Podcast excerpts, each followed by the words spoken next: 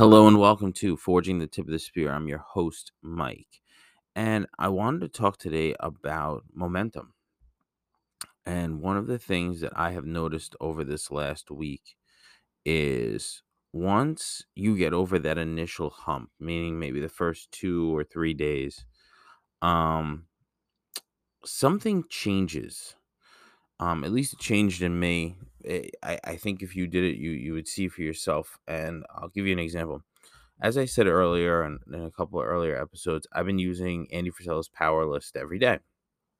Writing down five critical tasks for myself and trying to accomplish them. And for the last five days in a row, I have been able to do that. And every single day, I seem to want to be able to do more. Meaning, I'll set out my tasks, I'll, I'll do them, and I'll say to myself, I can do more. You know what? I'm going to go do more. And I start to do even more than I, I was. Um, so much so that this morning, woke up at four again. I took two classes, I read 10 pages, I journaled, I read my Stoicism. Um, I even started doing work for work at about 5 a.m. All well before anybody was even up in my household. And that was, you know, from 4 to say 5:45. And then I ended up going for a run. I made my kids breakfast. I brought my son to school, came back, started uh, working a little bit more, did a deposition, and just continued. I even ended up working out with one of my friends in the afternoon, um, maintained my OMAD, um, really had very low carbs, didn't really go crazy with that, which is really great. And um, just overall had a really great day. And the one thing that I have to say this is actually, you know what? I'm wrong. You know what? I'm going to correct myself. There's two things that I would attribute this to. One is momentum.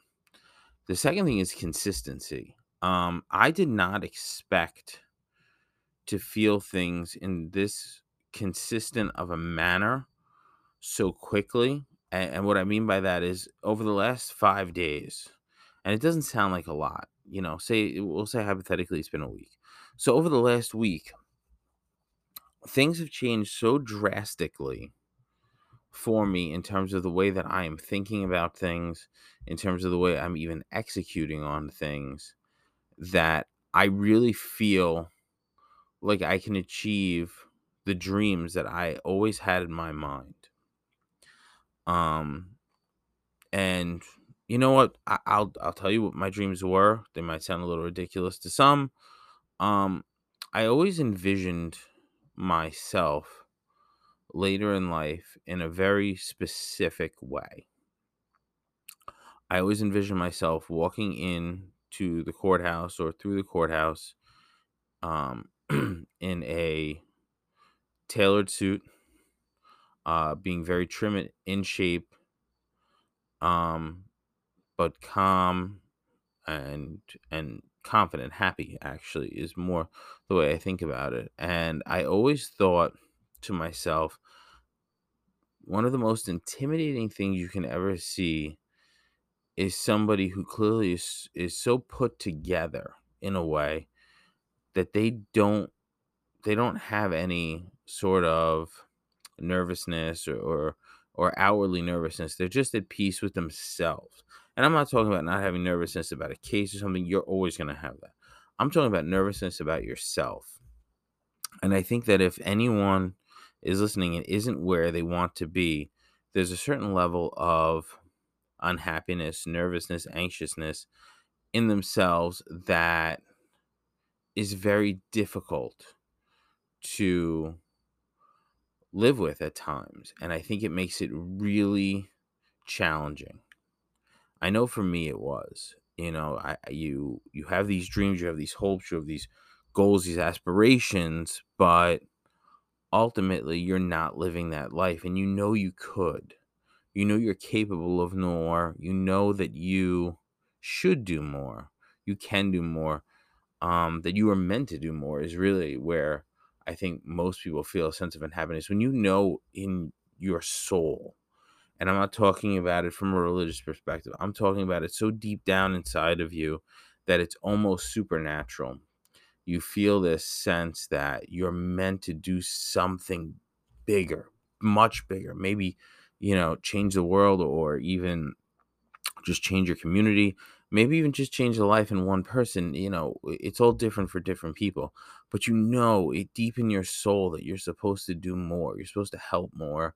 You're supposed to set a better example. And I think that when you finally start to be consistent on a plan that you set up for yourself and you're executing on that plan, and it doesn't have to be perfect, but at least if you're executing correctly. Sorry, I was yawning. I was a little tired. I as I said, this is about eight o'clock at night right now, and I'm, you know, I just finished work and I'm trying to make sure that I do this every single day. And, you know, I hope there's people out there listening. And if not, that's fine too. I really just enjoy doing this for myself.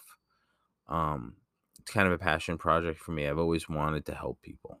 So, um, I always wanted to be able to listen to somebody that I felt was in a similar position to what I'm in, where they want to be better. They don't know how to be better.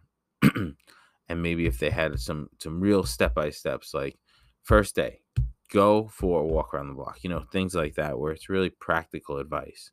And my practical advice today would be pick something that you can consistently do for at least two weeks, right? So, say it's walk for 10 minutes come hella high water, if it's raining, snowing, sleeting, whatever, you're going to go outside, you're going to walk for 10 minutes. Doesn't matter. Do that for yourself. If you make that commitment to yourself, don't break that commitment to yourself. I think the commitments that we make to ourselves are probably the most important commitments there are because ultimately, when you're betraying yourself, you're letting yourself down. Remember, you're the one who has to live with you. and I know that sounds really like new agey, but it, it's true. You're the one who lives with you. You're the one whose mind it is. So if you're letting yourself down, you're only going to lead to anguish and unhappiness. That's why you have to be very realistic in the goal that you set. It should be ambitious, but it also shouldn't be impossible. Like saying you're going to wake up and you're going to run 30 miles every single day, that that's just simply not possible. But if you do say, for instance, you're going to wake up you're going to walk for 20 minutes and you know that you can do that every day that week, but you haven't done that in the past, yeah, that's a great goal. One, it's specific. Two, it's something that you can do. And three, it's something that'll push you. And then maybe the next week you want to go to 22 minutes or 25 minutes. I don't know. But what I would say is start there because the second that you start doing that, you do that consistently for a week or a week and a half, and you know that you're going to keep doing that, something's going to change. You're going to notice that you're capable of more, that you can do more, and you're going to want to do more. And that's the real key. You're going to want to do more. For me, that is where everything is really starting to change. Um, I'm hoping to ride this wave. Um, I've been riding it with my fitness, my diet, and my work. I'm hoping to now ride the next part of it into my finances. That's the next thing that I really have to fix and straighten out for myself and my family. And I'll get into that in another episode or two. But I just wanted to talk to you today quickly about the importance of momentum and consistency. And when you put those two together, I really think that the sky is the limit for whatever you want to accomplish. Thank you for listening to Tip of the Spear. Have a great night.